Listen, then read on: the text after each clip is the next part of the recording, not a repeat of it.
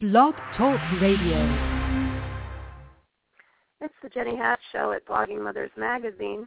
Today I'm going to be sharing my story of the journey that our family has taken to family birth. And I just wanted to begin by saying that we're at a place, especially in America, when there's going to be a lot of chaos around our health care.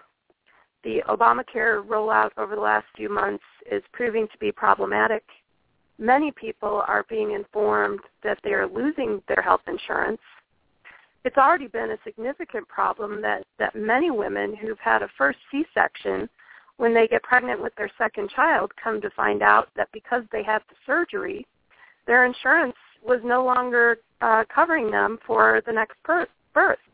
And so this has been happening all over the country where families have been finding themselves in a place where they have to turn to the government and their Medicare system in order to pay for the health insurance or pay out of pocket for their maternity costs. Some families have been turning to lay midwives to help them birth their babies at home. Others have um, just struggled to know what to do. And I believe that over the next few years, as the Obamacare uh, big picture plays out, that there are going to be many families left without any health insurance and that things will be so chaotic in terms of who's paying for what, who's covering what.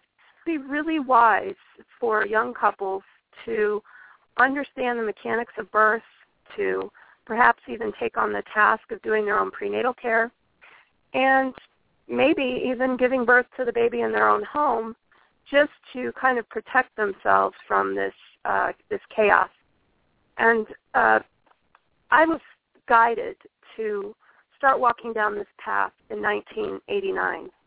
So it's been a 25-year journey for me to um, research, read, put into practice the things that I had learned.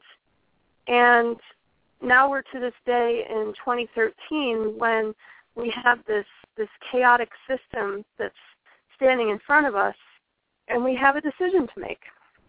And the decision is are we going to step into the, that chaotic system or are we going to take personal responsibility and perhaps do the birth ourselves? And for me, uh, this started as a spiritual path.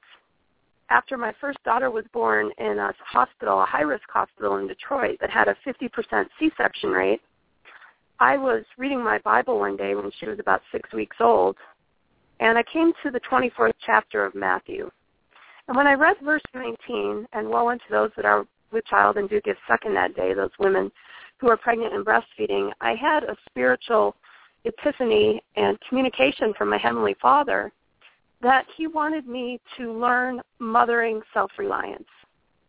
And it's funny to me now, but at the time, the first conscious thought I had in my mind when I felt this, this charge was, I don't have time to go to medical school and learn all the things that doctors know how can you expect me to, to go learn childbirth when I've just had this baby and I don't have the grades to get into medical school? And, you know, what are you talking about?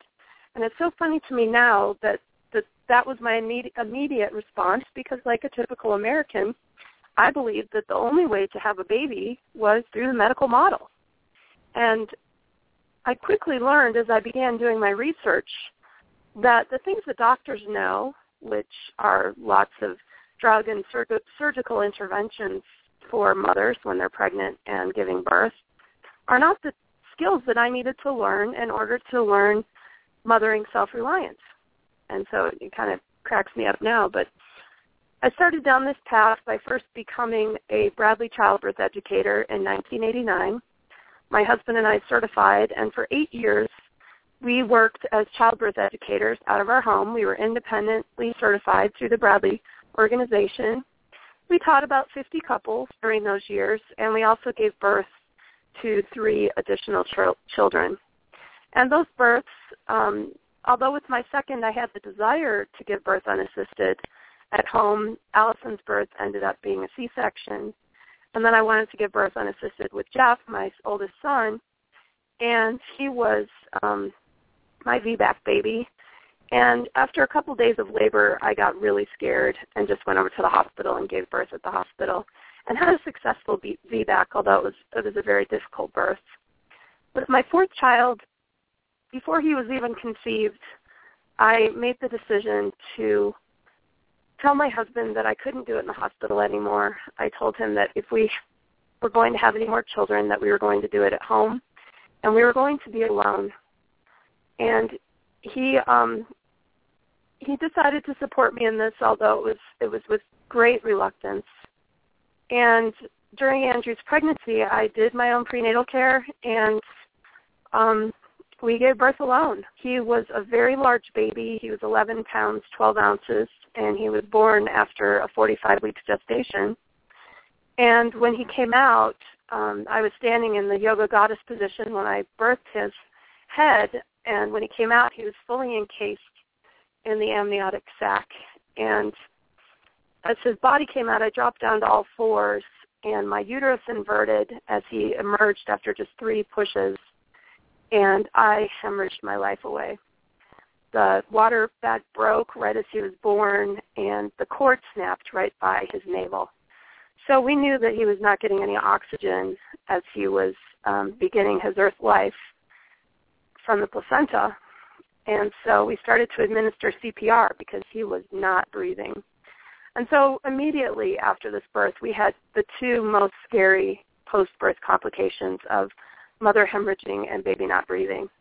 We called 911 and transferred to the hospital and had to deal with all of the scorn that was heaped upon our heads, especially my head, from the medical people. They kept saying, "You have insurance. Why didn't you come to us for help?" And they were very indignant that I had chosen to do my own prenatal care and, and not be induced with this very large post-dates baby.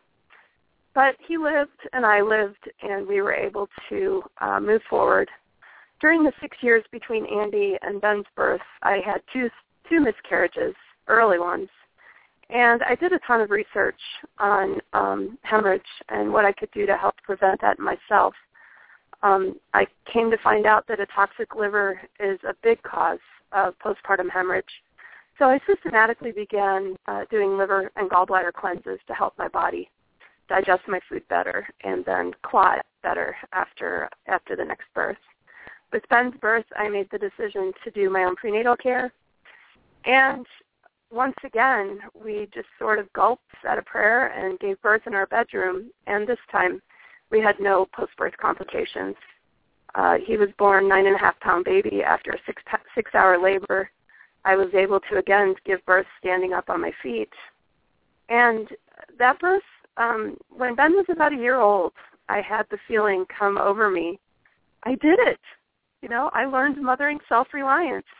I was able to breastfeed him without any complications, no formula, uh, until he was eight months old, and I, I, I lost my breast milk uh, for a couple of months, and then I was able to relactate when he was 11 months old, and I continued to breastfeed him until he was a couple of years old. So, you know, um, it was extremely empowering.